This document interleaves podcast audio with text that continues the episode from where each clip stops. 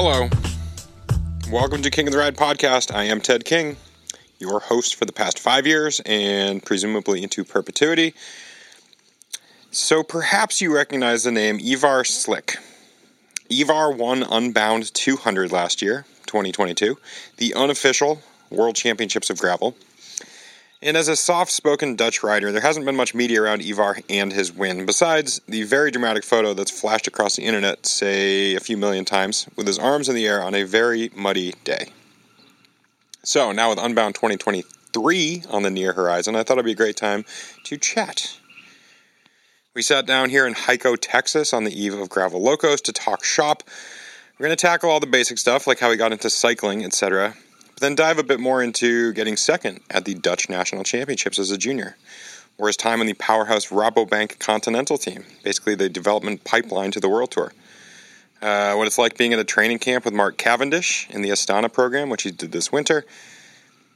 And on a bigger picture, how gravel is seen to a European audience, how American gravel is seen, perhaps much differently than how European gravel is approached. All this and more with Ivar coming right up. Now, Laura and I have been traveling with the kids all through this spring, but especially the past week and a half. We've been migrating from California through the Southwest, across Arizona, New Mexico, spent a good chunk of time with some friends in Albuquerque, and now here we are in Texas, all deep into van life. Now, admittedly, we have a thoroughly outfitted vehicle, so we have a well stocked mini fridge, but meals are still very much catch as catch can. PB and J for lunch, mac and cheese for dinner, handful of snacks all throughout the day, coffee all day, but without fail, I start my day every day with a serving of AG1 by Athletic Greens. There is just something incredibly reassuring about getting the vitamins, minerals, adaptogens, probiotics, and so much more derived from real foods. Now, look, it's not like eating a salad for breakfast, but man, oh man, I feel better knowing that I'm getting all these necessary ingredients at the get go of the day derived from real foods. So, if you are looking to simplify your nutrition game, look no further than Athletic Greens. If you use the following website, you're going to get five free travel packs, which are absurdly handy for the nomadic life like ours or just every day, plus a year's supply of vitamin D. Just use the website athleticgreens.com slash tedking. Again, athleticgreens.com slash tedking. And you will improve your, your daily nutrition. Okay, no more talking. Let's kick things off with Ivar at the Dutch Mafia House here in Hico, Texas. Here we go.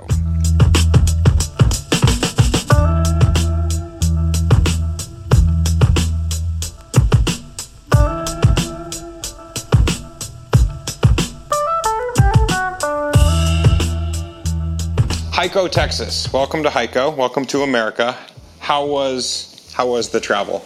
Thank you. Um, yeah, the travel was uh, quite good compared to other uh, cyclists because we can fly from Amsterdam to towards Dallas and uh, direct. Yeah, directly. So oh, uh, from Dallas is only one uh, one and a half hour to Hico. So yeah, uh, yeah. Wednesday we arrived. Now Tuesday we arrived, and yep. it's a second second training day here. -huh.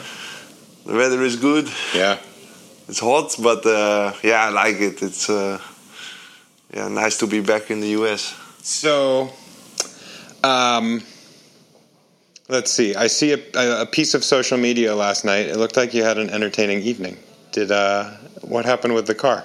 Oh, with the car, yeah.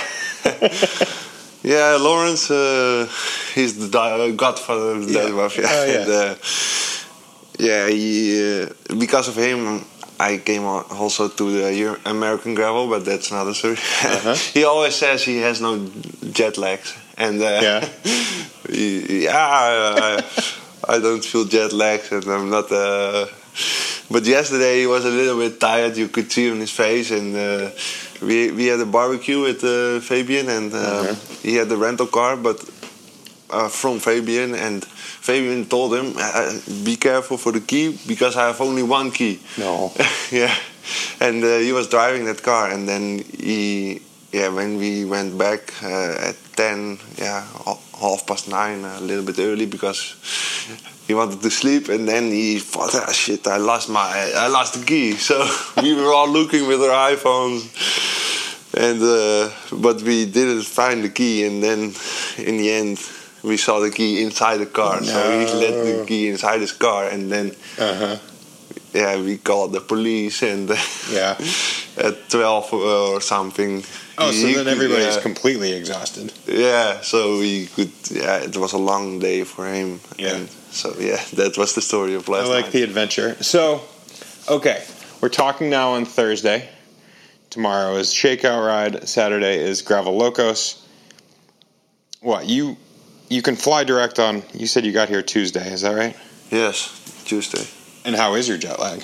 With especially with an incident like that last night. How are you feeling? Yeah, for me, I'm feeling yeah quite good. Yeah. Uh, only yeah, when you uh, arrive in uh, yeah in Dallas, it's uh, yeah it's twelve o'clock, and you uh, departure in Amsterdam at ten o'clock. So Yeah, yeah, yeah, yeah. It's like the day didn't Yeah. even happen. So it's only yeah, and it is a ten hours flight. So yeah, you have to wake up yeah as late as possible. So, yeah, Sure. to sleep. To go to bed at nine or ten, but that was not so difficult because we were also invited by Fabian to Yeah. go uh, for the dinner. So it was Uh-huh. a good night, and we, yeah, we we were tired, but uh, yeah, then you, yeah, you are awake for tw- awake for twenty four hours, and you think you can sleep the whole night through, but Right. yeah, you wo- wake up at four and at five and at six, so you feel the jet lag. But Right, right, it's not that you, yeah. Then at seven you go out of your bed and. Yeah. But for now, it's uh, like this morning. It was second day, and yeah, then we. I woke up. I slept in one t- uh, one uh, piece, one Mhm. time at two uh, half past six, Mm-hmm. and that's a good time to wake up because the races al- also start early, so Yeah. you're directly in the race mode. Right. So for Saturday, it's no problem uh, to wake up at uh, half past five Agreed. or something. Well, yeah, exactly. To travel from the east Yeah. eastern time zone to the western time zone is going to make it easier to wake up on game day. So, so that's, gonna an advantage for uh, Yeah. Also for Unbound. It's uh, it's Yeah. no yeah, it's not a big point to wake up early. So, let's see. I think the majority of our my audience is based here in America. We have a handful of Europeans, and and I think people will recognize your name from winning Unbound 2022. Yeah, So let's just start right there, having just talked now for whatever, 10 minutes. When you lined up on that start line last year, did you think you had a chance of winning the race? Was that your plan to win the race? uh, yes, yes. I uh, knew I could it, uh, could do it, but yeah, uh, it's a special race, and you have to. Yeah, you. There's a big chance on mechanical. You I mean, it's to- almost like a classic. Yeah. Anything can happen. Yeah, if, but you don't have uh, follow cars. Right, right, right, right. It's self-supported, so when you have a flat, it's almost race over. Uh-huh. If you, yeah, if you're unlucky, and like last year, the pace was high the whole race. So when you had a flat, it was over. Yeah. So um, yeah, you, you have to be lucky, and you, your nutrition strategy has to be good. hmm That are the two yeah biggest points besides your condition, Yeah. of course. But uh, yeah, my condition was really good because yeah, I yeah, in Europe you have Traka gravel Yeah. in the end of April, and I won that race. Okay. You can compare that with uh, Unbound, but then in Europe, yeah, it's it's smaller, Mhm. but. Uh, and uh, in Gravel Locos, I also felt really good. It's also a, bit, a long race, Mhm. 150 miles, and I became 2nd Mhm. So then uh, I knew I could win if everything fell into the right place, and Mm-hmm. yeah, that was uh, everything fell in the right place that day, and uh, Yeah. it was uh, also the weather was in my uh, yeah advantage with uh, not so hot and uh, Yep. rain, mud. It's good for me. Yep. Uh, yeah, it was a really special day. And how about 2021 Unbound, Yeah. where you finished 15th? Very Yes. respectable also. Was that your first time racing in the U.S.? Yeah, yeah, that was a big uh, learning process. Sure. Yeah, and I took yeah. all the lessons to Uh-huh. to, to uh, the next year, to 2022, Uh-huh. because I made some uh, mistakes there. I, for example, I did like it was only a race of uh, yeah four five hours, so Yeah. I begin. I was we were riding in a big group in the beginning, and the stones everywhere flying to your frame and to your legs, and I wanted to yeah go in a smaller group, so I keep pushing like uh, yeah it's a I it's a race of that. six hours. I remember that. so Which is intimidating because every time we'd hit a little hill, you'd push the pace, push the pace. Yeah, And, I'm thinking, man, this guy's crazy strong. Yeah, and I was on a, diff- a different bike. I was on a beach beach bike because, Oh, yeah, because yeah. I'm from original beach racer. Uh-huh.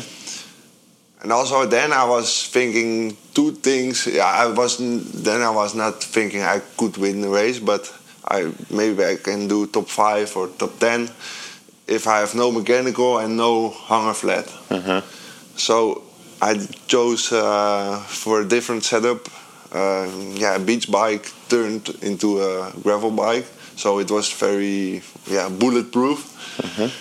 And uh, but it's on the real fast parts I had some uh, disadvantage. So when it was four, 45k or faster, yeah, I felt uh, like I had to push more. But on the yeah rocky sections uh, like Little Egypt was very comfortable and Sure. yeah I felt So, how about to our American audience, beach racing is a foreign concept. yeah. It's literally racing on a beach yeah because in the North Sea. the north coast of the Netherlands is you have loads of beaches. Yeah. So, what? Describe that racing.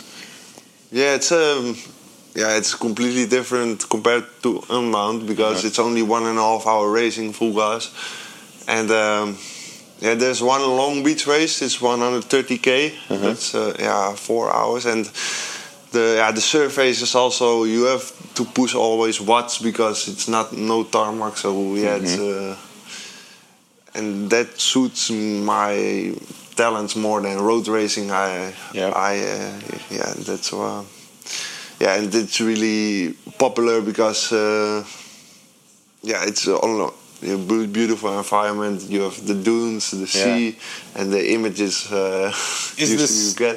Is the sand always a little bit tacky, or does it ever No, dry? yeah, I mean, it's, yeah, it's, everything. always different. Okay. Every day is different. Yeah. So that's uh, also what makes it uh, nice and yeah. And on the you have parts with loose sand, and there the difference is made, and you ride with uh, Yeah, yeah. really wide tires, 60 Mhm. millimeters. Oh wow! With knobs or slick? Uh, no, uh, completely slick. 60 millimeter. What is Yeah. that? Three inches? Yeah. Yeah, it's probably really, about. really yeah. So uh, on gravel, mostly ride with 40 Yep. millimeters and Yeah. 60, and yeah. So. Uh, In other in the geometry, you were describing it unbound when you hit 40k an hour. The yeah. bike is a disadvantage. What are the other differences besides the tire width? Um, yeah, the tire pressure has Yeah. to be uh, really low. Sure. Uh, yeah, really, because when you're on uh, loose sand and you have uh, low pressure, you yeah you yeah, Uh-huh. you don't feel it. You fly over it. Sure. But then on the fast, on the hard sand, sometimes it, parts like tarmac, then you go woof, woof, woof, woof. Uh-huh, uh-huh. and there's always wind Yeah. on the coast. and when you have wind in the back, you can, yeah, yeah, hit uh, speed like 60k an hour, and that's uh, yeah nice to do with uh, with our Dutch uh, friends like Laurens and Right, Nicky and Jasper. Uh-huh. So yeah, Are they always point to point races? Are they circuits? Are they million? is like a Um, criterium? oh, mostly uh, mostly point to point, but. Yeah, it's uh, difficult the last years with the regulations from the yeah, from the government and Yeah. yeah, so organizations have struggled Uh-huh. to get uh, the right uh, permissions. So yeah, you see more and more uh, circuit races. Okay. Okay. Yeah, that makes sense. It's just, I hear you. Yeah, getting the permitting is no different than here in America. It's a lot easier said than done. Um. Okay. So 2021, Yeah, the race doesn't go perfectly. yeah, there was yeah, there was. Uh, I was so I was on the beach bike and uh, I had no mechanicals, but I ate too much instead of too less. I was so afraid of bonking Yeah. that I ate too much, and I for the first time ever, I had stomach cramps. Yeah. Normally, I can eat a lot, and No so I had stomach cramps, and yeah, I was with seven guys still halfway uh, in the front group or eight, and uh, I couldn't uh, turn anymore. Uh, I couldn't. I had to, yeah, to chill Yep. for a moment. Uh, but in gravel, that's also what I like about gravel. Everyone do their turns, so yeah, I directly. Um, they say to me, "Yeah, you have to do your turns." I say, "I did so much in the beginning. Let me just five minutes. I have really pain. I'm not uh, faking anything." Or Yeah, yeah, yeah. so, and then came the difficult part with Little Egypt, and there it was. Yeah, I got dropped because I couldn't deliver power, and I was left in no man's land, and I couldn't eat anymore. So, Yeah, and everything I eat, I directly had to puke, and so yeah, it was uh, it was halfway, and yeah, a little bit front wind. yeah. towards- Block headwind for the next Yeah, 100 miles. Oh, it was so heavy, and I was alone, like, riding alone on place six or seven. Uh, some guys um had troubles, had mechanics. So, but uh, yeah, you were in the front group with five, I think, and you Yeah. made it uh, with five. So I was Yeah. riding for place six for a while. But yeah, I couldn't eat anymore for the whole race. So the last Oh. part, so the last forty, yeah, the last feed zone was after 250k. I uh, got a coke, and that was a good uh, thing for the stomach. Yeah. And so I could hold for 20k or something. I, ah, I can make it. And then uh, Jasper, my friend, he uh, he catch me, and I could stay. He said, "Come on my wheel. I bring you to the Right.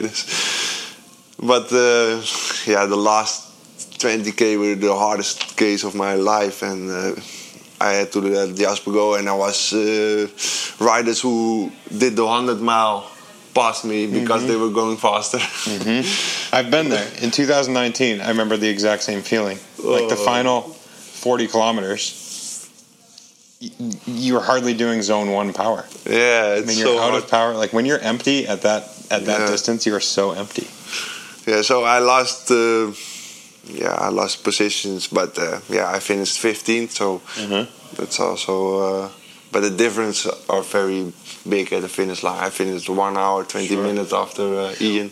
Yeah. Well, I mean, we. So yeah, we had a front group before, and we're rotating really well into a block headwind, and we realized we're just pulling away from everybody because Yeah. everybody behind us is groups of ones or twos. Yeah. So it's almost, it is impossible that we're going to get Yeah. caught, which is why the, the gaps are so large. Yes. How about what did you do over that next year to say? I mean, did you leave that race saying I want to come back and I want to win? No, Or- first after finish, I never do this again. I had the exact same thing, and I won the race the first year, and I said I never do this again. Okay. Yeah, then. Yeah, then. Uh, yeah, Wilier, Wilier, the, the Italian bicycle brand, the, they asked me to be their ambassador for their new. Uh, for the new gravel bike and to race the gravel calendar for them, and that then that's uh, the moment I switched from continental road racing towards uh, gravel racing last year. So I came back to uh, Unbound because it's the biggest and most important race. And yeah, the the rest is history. and uh, and, uh, from last, last year, I only have good memories, and in, my mind, it's like a three hours race, and uh, uh, you don't crazy. feel the pain. Uh, yeah, after the finish, I, I see when I uh, look back to uh, some videos, you see you're completely tired, but you Right. don't remember that feeling. So, for this year, I have to keep in mind that it will be hard, that it will be long. Otherwise, you, yeah, you, it's also a really, it's also a physical uh, race, but also the mind has to be, yeah, really strong in Yeah. that race and positive thinking and. So that's also really important, especially for me, I think. Yeah, uh, I remember all of those feelings and memories and sensations, and saying, one, like I said, I'll never come back. It took me probably six months to say I'll come back, and. Yeah. and then I've now done the race five times, and I tell this to a lot of people who do it for the first time. The person who wins the race and the person who is going to finish last. You ride so many mental emotions. You're going to feel good. You're going to feel terrible. You're going to feel good. You're going to feel terrible. Whereas a typical race, the person who wins almost always feels good the whole day through. Yeah. But something like Unbound is so long that it it really does put you through all of the emotions. Um, okay, you you sign a deal with Wilier. What? The simplest question is: Did your life change after winning that race? You said you switched from Conti to two gravel. Are you doing exclusively a gravel calendar? Yes, yes, I did. Um, yeah, last year, so uh, 2022 was the first year I did a full gravel calendar. And first, uh, I wanted to combine it with uh, continental, continent with staying at uh, my continental team. But uh, yeah, it uh, were too much uh, sponsor conflicts because they were riding on uh, Giant, Yeah. and uh, so yeah, then uh, yeah, I had to yeah be an exception and in the end um, in the end I yeah I started my one man squad Yeah, the and there were so program. many brands uh, enthusiasts uh, about the gravel and um, so yeah it was like my one man team and I yeah the, I chose to not too many partners because uh, first I wanted to do uh, good results and then uh, Yeah. look further and yeah Okay. that uh, went out really well and um, yeah.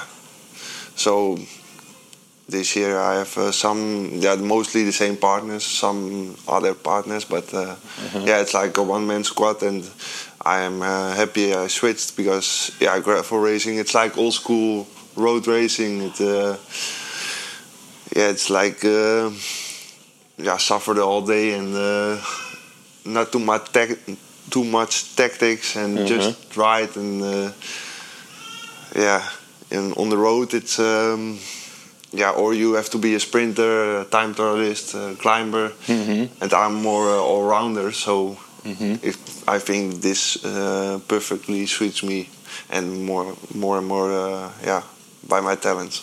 So you're, you know, Unbound is early June. You have Yes. great success last year, early June, and it was immediately afterwards, presumably, that the sponsors come forward and say, "Hey, do you want to do a gravel program?" yeah How did you? Were you able? You said it was challenging to try to continue with the Continental Road team. Were you able to do it a little bit, or was it a month later that you said this is impossible? I got to do one or the other. Oh no, yeah, it was. Uh, yeah, in the end of 2021, Wilier came to me, and Wow, that early. yeah, that early. So yeah, it was only a few weeks when I, uh, yeah, when I thought about it and talked Yeah. about it with the team manager of uh, Yeah. the Continental team, and yeah, then uh, I decided to yeah just focus full on gravel and full on Wilier, Yeah. and uh, yeah. So I don't want to. I don't want to skim over your past on the road because you've you've been racing on the road for a decade or more. Yeah, ten years. I mean, I you know I, I spent some time on your your Wikipedia page. Uh, what in 2011 you were second at the National Junior Championships. Is that right? Yeah, Um, that looks like that set you up with the Rabobank Continental team. So for the next three years, you were Yes. with the Rabobank Continental yeah, team. Um, you did a stagiaire year with Belkin. yeah. The World Tour team. Yeah. I mean, exactly. Kind of crazy uh, from Yeah. their Rompoot, which Yeah. is know, highly respectable uh, Dutch team. And then one of the better team names out there, Monkey Town Continental Team. yeah, yeah. That was the last five years before I switched to gravel. Yeah. Yeah. So let's go way, way back. How do you first get into cycling? Yeah, really early when I was ten years old. Uh, yeah, first uh, as a kid I played soccer and uh, judo, Uh-huh. and then, but from my uh, mother's side of the family, uh, they were all speed skaters in the Yeah. Netherlands, and they in the summertime they did uh, cycling as to to stay in uh, condition and shape, and yeah, I really liked it and watched it on TV, and I wanted to do that too. And uh, my parents sent me first to a mountain bike uh, mountain bike lessons to learn the skills. But um, so first I mountain bike till I was 15 or 16. Yeah. And then I switched to uh, to road racing. When I was 16, so that was yeah, quite late. Because uh, yeah, I, I started road racing when I was a junior. And um, yeah, my second year as a junior was really good. Uh, um, I was with the national uh, selection from the Netherlands, and I won a World Cup, a Nation Cup, and Sheesh. yeah, yeah, they saw me as a big talent, and that's why uh, Rabo Continental team, uh, yeah, they. Yeah, gave me a contract. This is going to be kind of a silly question and wildly rudimentary. I've raced in the Netherlands a bit. Yeah. Um, how do you describe the country in terms of the weather, the the geography, what the land is like, and then like getting at what sports people are into? I mean, when when Americans think of European racing, they often think of the Northern Belgian classics. yeah, Right. Flanders. Exactly. and there are an equal number, seemingly, of super strong Dutch cyclists as there are Belgian cyclists. So, I mean, driving at cycling is huge in the Netherlands, I got to assume. But then also, like, where does it stack up against soccer or speed skating or where? How how important is cycling in the culture? I just asked like Yeah. six questions, so I apologize. You can answer any one of them. No, I think uh, yeah, soccer is the most uh, f- yeah most famous sport in uh, the Netherlands, but cycling is I think number two Yeah. or number three. No kidding. They're on the podium. Yeah. but uh, yeah, speed skating also. But yeah, that's really that's uh, not the international. Right. Only Netherlands and some other countries, but cycling, uh, yeah, it's now with uh, especially now with the good years uh, with Mathieu van der Poel and uh, Tom Dumoulin we had, and uh, Yeah, the those big guys are pretty good. Yeah, so it's getting more and more popular, and um, What do you think the population is of the Netherlands? the population is. Yeah. Oh, what do you mean by that? Uh, how many people live in the Netherlands total? Oh, 17 million. 17 million. Yes. And it's it's just amazing. I mean, I guess that speaks to the priority of sports. Um, what I'm ultimately getting at is it's it's wild. You get into cycling at a seemingly relatively early age, and I mean, you have success, and you're going through like to be chosen on the Rabobank team has got to be a huge honor. Yeah, yeah, it was, and um, yeah, it's it's like uh, a professional team. Yeah. uh, it's a development team, only uh, under twenty three uh, years old riders, and um, but the organization uh, is so good, and uh, yeah, they have. Uh, it's part of the. yeah, 2012 it was, and part of the big Rabobank team Yeah. and um, yeah, so it was uh, yeah, it was really impressive to see and to be part of the big Rabobank family uh, because they are also a women's team and but yeah, in the end of 2012, the the Rabobank stopped the sponsoring and uh, because of all the dope uh, scandals. So yeah, that was a little bit pity and. Um, but yeah, 2012 was my first year as under 23, and I had a really good year, especially for a first year on the 23 rider. So yeah, they saw a big um future for me as a road cyclist. But yeah, it all happened in another way. Completely. And at that point, were you an all-around cyclist? Yeah. Because Yeah, how was- tall are you? How tall I am? Uh, one meter 92. Okay. yeah, I'm 189 and a half, 190, and that's to our American audience, what six foot three. So you're probably six foot four. yeah. You're a muscular guy. Yeah. I mean, I imagine when you're putting out a sprint, you're not putting out small numbers. No.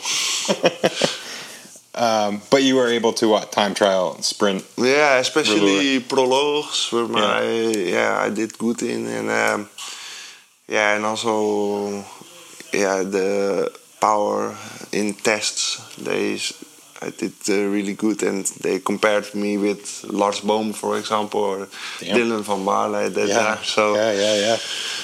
yeah, but uh, yeah, it uh, didn't work out as. Uh, It's such a yeah. Yeah, you It enters so many variables. Yeah, so yeah, I had some injuries and also yeah, when Rabobank stopped, it was with Belkin and Blanco. It was a little bit a weird situation, and then um, yeah, then Roompot uh, came in. Uh, it was a new team, 2015, and I had three years at the Rabobank, and they say. Uh, my second and third year were not so good as my first year.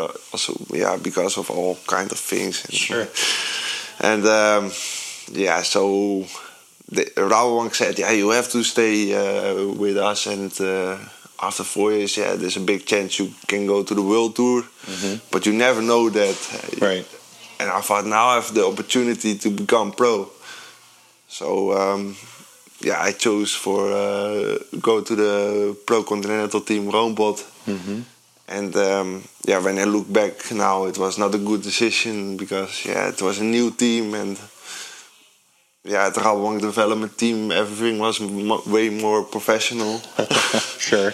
But uh, yeah, it uh, also uh, yeah, yeah, on the sportive side, it was not a good decision, but I learned a lot. Also, yeah, life lessons, and it was also yeah, it was also great to ride two times the Tour of Flanders, for example, and so I have also uh, nice memories too. But for my road career, it was not not a good step. Yeah. And, uh, yeah. Was it? I don't remember what years Laurens was on uh, Rabobank, but presumably somewhere between Rabobank and Belkin, you're introduced to him. Is that right? I mean, he's probably Yeah. what ten or twelve years older than you are. Yeah, yeah. We live we live uh, six k from each other. Oh, geez. So okay. we have a yeah WhatsApp group, Yeah. training group with uh, guys from uh, North Holland. Okay. Niki Terpstra, Kees Bol, Yep. Julius van den Berg from Yeah. EF. Yeah. Um, yeah, and we train a lot together, and yeah, then you get to know each other, and um, yeah, in 2019 I had a, a last yeah really good year on the road. I won some uh, pro races, three pro point one. Nice. So I yeah I was uh, close by a contract at the Alpecin, uh, the Koenig, uh, or a Total. Be- also because of Niki. He's also a good friend of mine, and he's Yeah. also was also, also supposed to race Unbound this year. But Yeah. uh, Is he not racing it? no, he has a knee injury. Oh, unfortunately, in the Cape Epic, he crashed this year, and uh, Okay. yeah, it's uh, shit for him. But, But- he's a respectable member of the Dutch Mafia. Yeah, she really, Okay. and he helps me a lot. so, uh, yeah, and then 2020 was the Corona year. Yeah. Then I, yeah, then I gave up the dream, but also then uh, Dirty Kanza it was called, and Laurens organized Dirty Cancelled, like an alternative in the Netherlands. Okay. and uh, also 200 miles with two stops Uh-huh. and uh, self-supported Uh-huh. and i wrote that yeah, you had uh, you were only allowed to ride with with three in the netherlands and only from home so you had to make a nice loop from home uh, with as, mu- as much gravel as you can find That's awesome. so everyone was building their own loop, and uh, I was riding that day with uh, Niki and uh, Laurens, and uh, 320k. Uh, was the first time so long, and Yeah. That yeah, we awesome. also raced, and uh, yeah, it went really good, and it was so such a nice day. And uh, on that day, Lauren said, "Yeah, you to, you have to ride more gravel, you have to come to uh, the real uh, Dirty Kanza next Mm-hmm. year." And that, then it changed to Unbound, and yeah, that's where it started for me. Okay. And then in the end of that year, uh, yeah, Wilier came. That was also of Niki, so Okay. yeah, I'm uh, thankful to towards Niki and Laurens. Uh, the pieces are coming together. So, um, yeah, Laurens often jokes about the Dutch mafia. The Dutch mafia is coming. The Dutch mafia is coming, and he's been saying it for enough years. But it seems like the mafia is growing. We're here at the Dutch mafia uh, Airbnb house. And you have no shortage of people. Go through the list of folks who are here. you've got yourself, Laurens, Jasper, Jasper, yeah. who is no slouch of a cyclist. He what? He won here last year. Yeah, he won the Gravel Locos, yeah. And how did he do it? He did pretty well at Unbound. Yeah, yeah, he became 16th, but he has he had a flat tire. So Okay.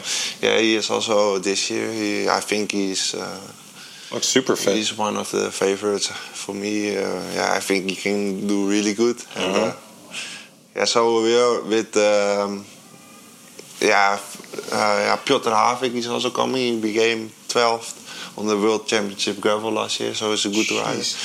And Thijs Sonneveld, you Okay. know, maybe the journalist. uh, Okay, yeah, yeah, yeah, yeah, yeah. the, uh, yeah, it's really yeah, the, like uh, the UCI um, came with the UCI Gravel Series last year and the UCI World Championship.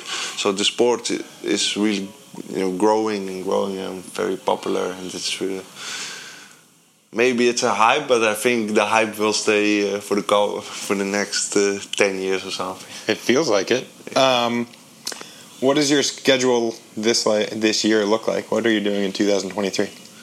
Um, yeah, I last year I came only one time to the US, Mhm. but uh, this year I did already Belgium Waffle San Diego and Oh, wow. and uh, Sea Otter, uh, the gravel, the gravel uh, ride, Gravelista, Uh-huh. it's called. So I'm not doing the lifetime event because it's yeah it's too much traveling and. In uh, Europe, you have also yeah more more and more gravel races. So um, yeah, I did um, Traka gravel in Girona and um, Which is what 300k, uh, no 200. 200k. Uh, there's also a distance 360, but. I'm more uh, the ra- race rider instead. yeah, of yeah, the, yeah. That's more of like a bike pack. Yeah, like a survival. Right. Maybe in the future, but for now it's. Uh, I like the race aspect more. Okay. And then, uh, yeah, the big goal is uh, Unbound, and it's the most important for the sponsors and partners. But the week after Unbound, there's al- already a new race in Finland. Yep. Finland Gravel. is Yeah. also the same organization as Team Steamboat Gravel, Mhm. I think. Um, and that's, uh, I heard really good stories about that race. Nice environment, Yeah. a lot of gravel roads. So will you you you'll go directly from here, or sorry, directly from Kansas to Finland? Um, no, no, we fly um, Monday back after. Uh, Mhm. And uh, Tuesday we land in Amsterdam, and Thursday we go to Finland. So Dang. yeah, it's a little bit busy, but I had the same with uh, with Sea Otter and uh, Traka Gravel, and Yep. yeah, it you can't do that the whole year. But after Finland, uh, I take a month rest, and then um, then it's uh, yeah building towards the World Championship Gravel. Mm-hmm. You can't really compare it with the American gravel rides because. Uh, but uh, yeah, in between there are nice races on the calendar, like the Rift in Iceland. Yep, that one's great. Yeah, that one, yeah. Have you? Did you do that? no, last I didn't. No, I didn't do that uh, last year. So a lot of new races this year, and Mhm. um, yeah, I want to experience uh, as much races as I, as I can. And next year Yeah. maybe go to uh, Kenya for the migration gravel Yep, race yep. or Cape Epic. I want to do also some. It's cool because they're the races are new and the long-standing ones have been going on for 10 years or so but they're only now hitting people's radar you know it's only within the past two three years that you're aware of gravel and find races like uh, uh, the rift which what, i Yeah. think it first uh, became a race probably three years ago migration similar story finland is brand new no one has done the course. Um, something like Unbound has been going on for 12 years. But it's it's I'm just thinking of it in contrast to the classics that have been going on for hundred years or more, and people are very aware of the course and very aware of so many things about them. Um, which also has me thinking of what was your experience doing uh, uh, Belgian Waffle San Diego? Just because like that's a crazy experience. So as a Dutch rider coming to America and racing in San Diego, what'd you think of that race? Yeah, it was. Yeah, it's a. Yeah, it's a crazy race. It's not uh, because there's a lot of tarmac in, and- but also single tracks. Yeah, when yeah. you, which uh, were not so comfortable on a gravel bike, Yeah. and on uh, yeah road wheels. So, yeah, it was. Um, yeah, for me, yeah, it was also a new experience. Uh-huh.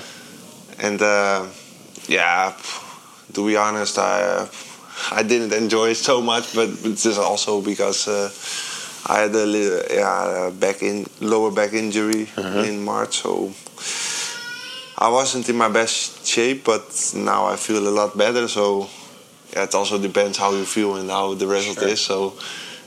That's maybe maybe next year uh, it Yeah, goes you a lot go back better and you just, and win it yeah. and say it's the greatest race ever. So you never know that, but it was yeah for sure it was a nice race and yeah California was uh, also beautiful Sure. to uh, to experience. And how about the next week? Because then you go to Yeah, we uh, have two weeks to Sea Otter.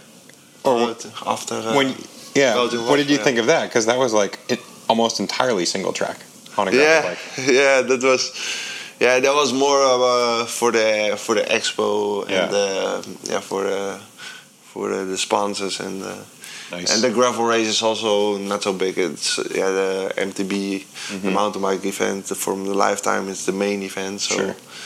yeah, it was uh, that was yeah, but it's good for my technical skills on the on the gravel bike. no doubt about it. But uh, yeah, you don't need that technical skills for Gravel Locos and online Right. because there, there are not so many corners there. No, exactly. um, 20 minutes ago, when I was asking about the Netherlands and referring to the topography and the weather, it's not a very warm place in the spring. Here we are where it's 35 degrees, 40 degrees Celsius, 100 degrees Fahrenheit, and crazy long distances. How how have you been able to, or what does your training look like over the winter and, and spring? Are you able to do big hours? Do you go to a training camp in Mallorca, or like, how do you log the time? Yeah, the the heat is not a big deal for me, so yeah, that's uh, that's uh, lucky. uh, but uh, yeah, in the training, um, I'm not a real training animal, but uh, yeah, I I uh, I do yeah, short short uh, high intensity trainings uh, and or long slow rides. Sure. But yeah, last year I never did longer than seven hour training rides. So for this year I also didn't do that because I think yeah you don't really need it. I really need the short, short uh, yeah hard training rides where I push myself to the completely to the limit Yeah. to to reach my best uh, shape. Mm-hmm.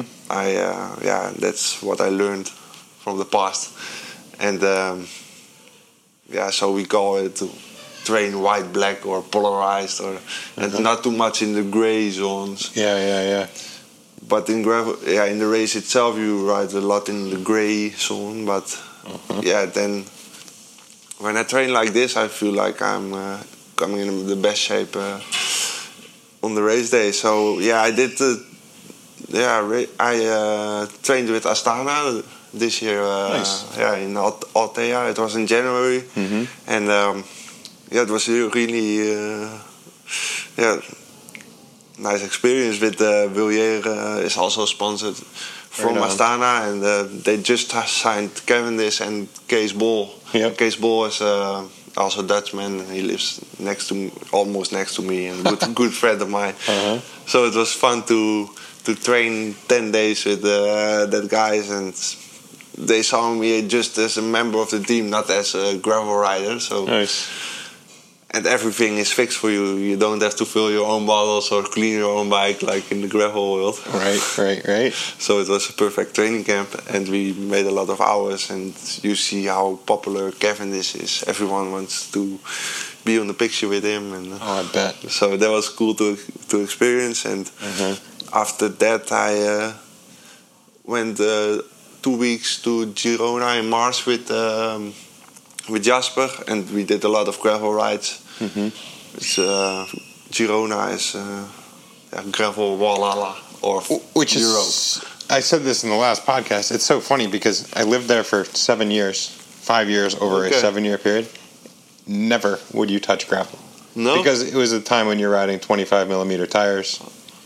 I mean, I was just a roadie all the time, and now I hear nothing but amazing things about the gravel. yeah, everyone goes to Girona for the gravel. one. yeah, I got to go back. You yeah, you can do uh, 10, 10 rides of five hours without uh, doing the same gravel section. Um, are you working with a trainer? Or are you self-coached? Um, no, I'm not working with a trainer. Yeah, my my dad is. Uh, yeah, he's watching. He's watching me. Yeah? no, he's uh, he did a training training courses, and Uh-huh. sometimes when I need, yeah, when I'm in doubt about the training, I I ask the I ask him for advice, and then he looks back. Uh, yeah. On what I did, but I also don't ride with with a power meter oh, no kidding. yeah, so I'm really trust my feelings on the bike and Yeah.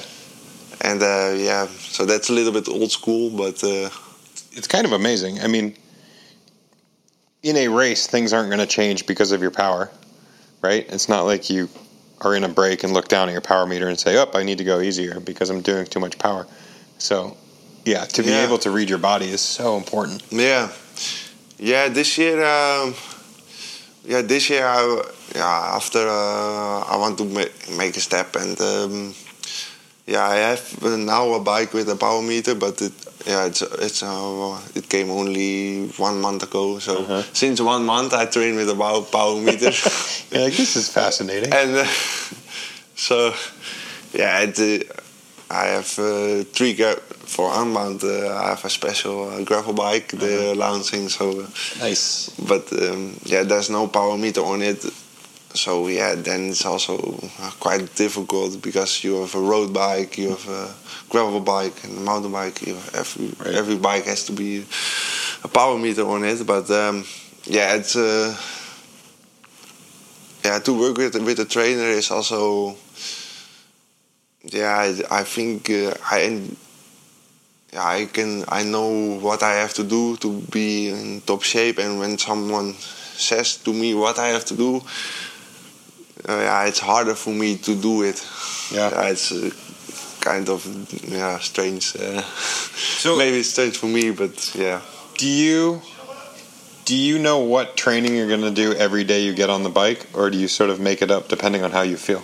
Yeah, it's also depending on how, how I feel the day Yeah. and uh, yeah when uh, when I'm too tired. But uh, yeah, when I'm too tired, I'm yeah rest. Uh, I take a rest day, but yeah, it's really I'm really a feel feel person. Yeah. So I listen to my body, but yeah, also uh, I know I have to do some weeks of 30 hours, so Right. then you have to push through. And uh, but uh, yeah, uh, so so no trainer and no power meet, no power meter till now. But Right. the second half of this season, I'm. Uh, yeah, I'm definitely going to ride with a power meter and do Well, more yeah. structure.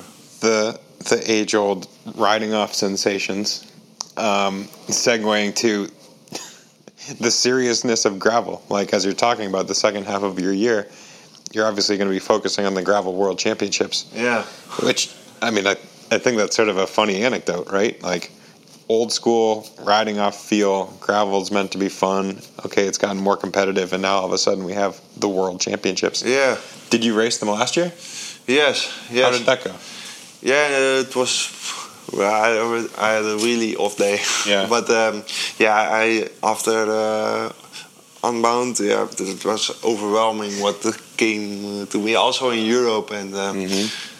so um, I started uh, two months later with the competition again in uh, Sweden, and then with the UCI series. But then I crashed and um, yeah, with uh, with the Recon and. Uh, yeah, I had a concu- uh, concussion, Mm-hmm.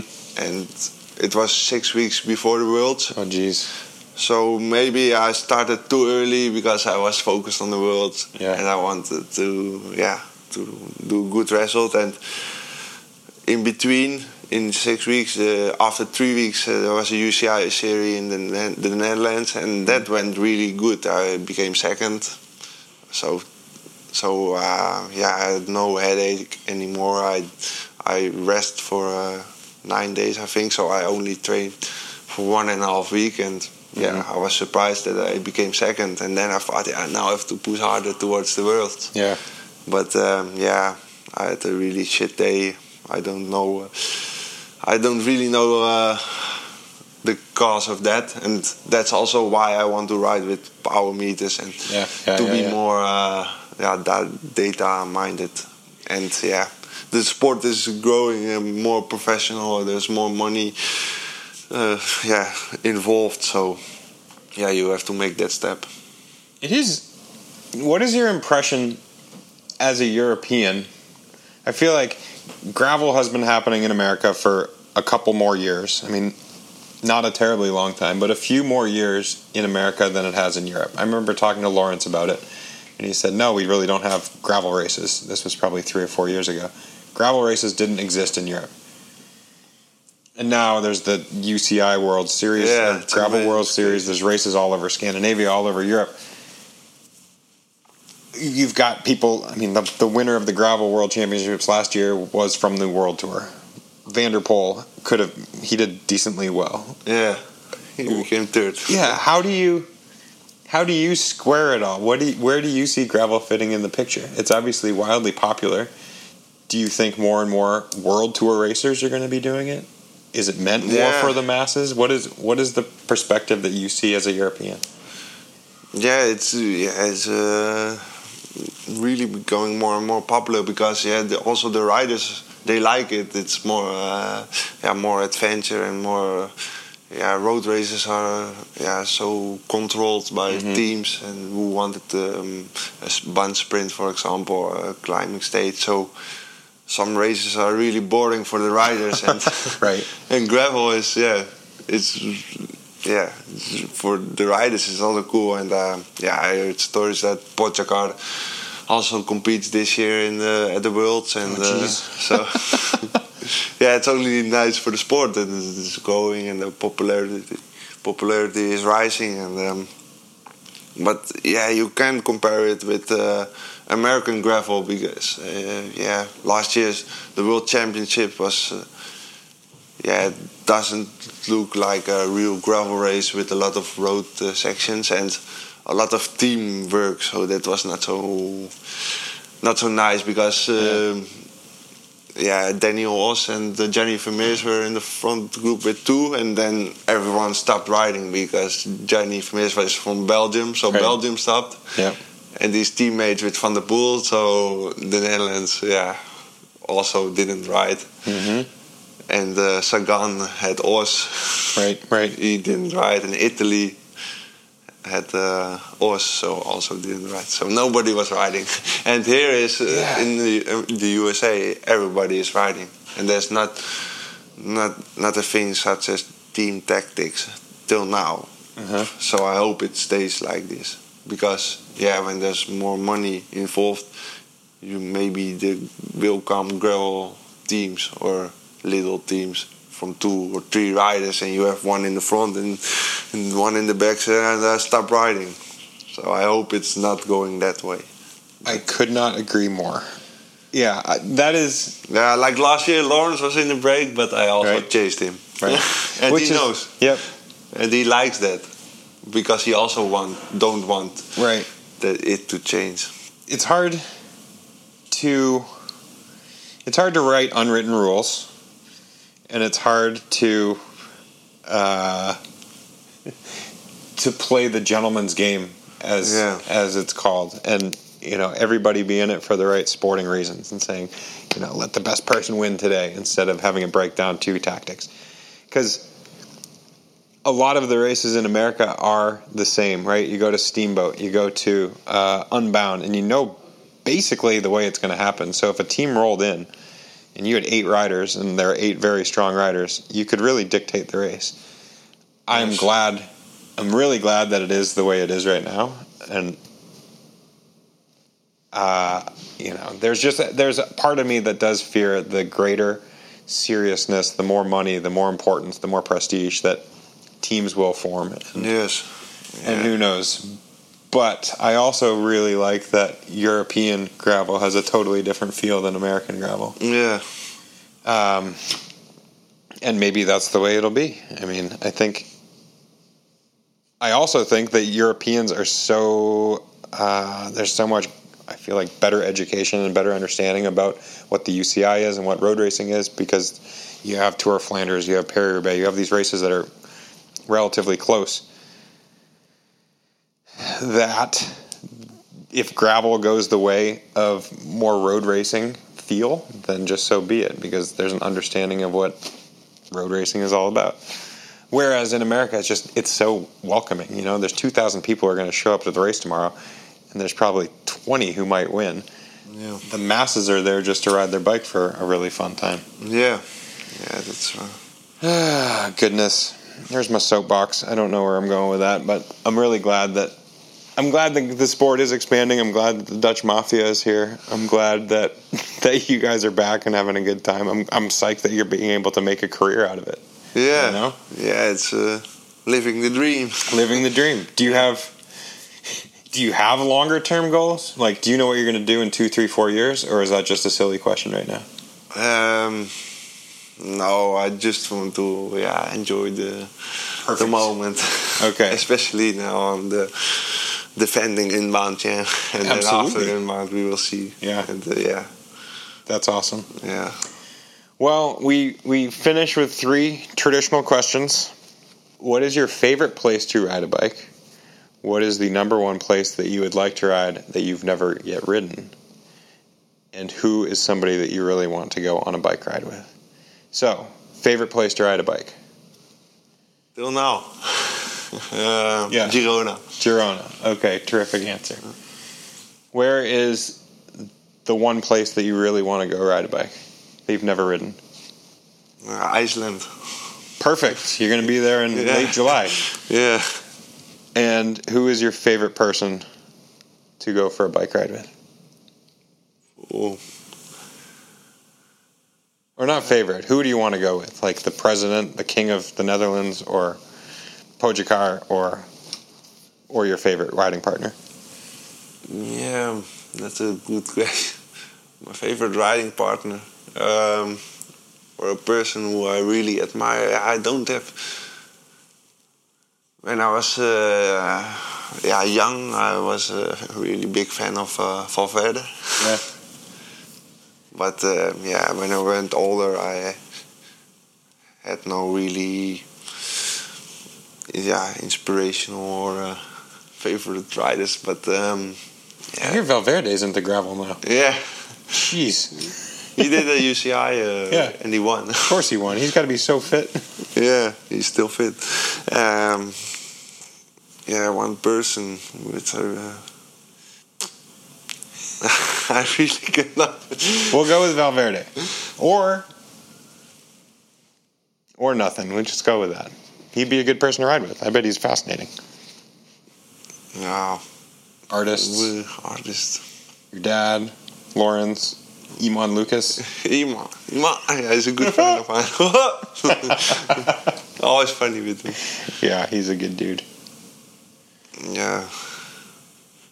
Yeah, my favorite training partner is Niki because we are kind of the same. Perfect. We have the same mentality, mentality Yeah. and uh, we know each other so well. So Yeah. Well, he's pretty handy on a bike. so- yeah, and he uh, helped me a lot with uh, my career and yeah, other people I I don't know. Niki Terpstra is a very good answer. That's perfect. All right. Well, we're zeroing in on dinner time. So They're hungry. I'm hungry. I thank you very much for the time. I wish you nothing but success this weekend and in Kansas. So, very much appreciated. Yeah, thank you very much for the invitation. Yeah, pleasure. Thanks again for listening. Thank you, Ivar, for taking the time. Best of luck this coming weekend. If you, dear listener, have a sliver of time, leaving a review really does make a difference. I appreciate it. Drop in a comment. I am thankful when you do. It is also not the worst thing in the world if you visit athleticgreens.com slash Ted King. Try it out now. Thank me later. Okay, that's it. That's all. Until next time, please enjoy the ride.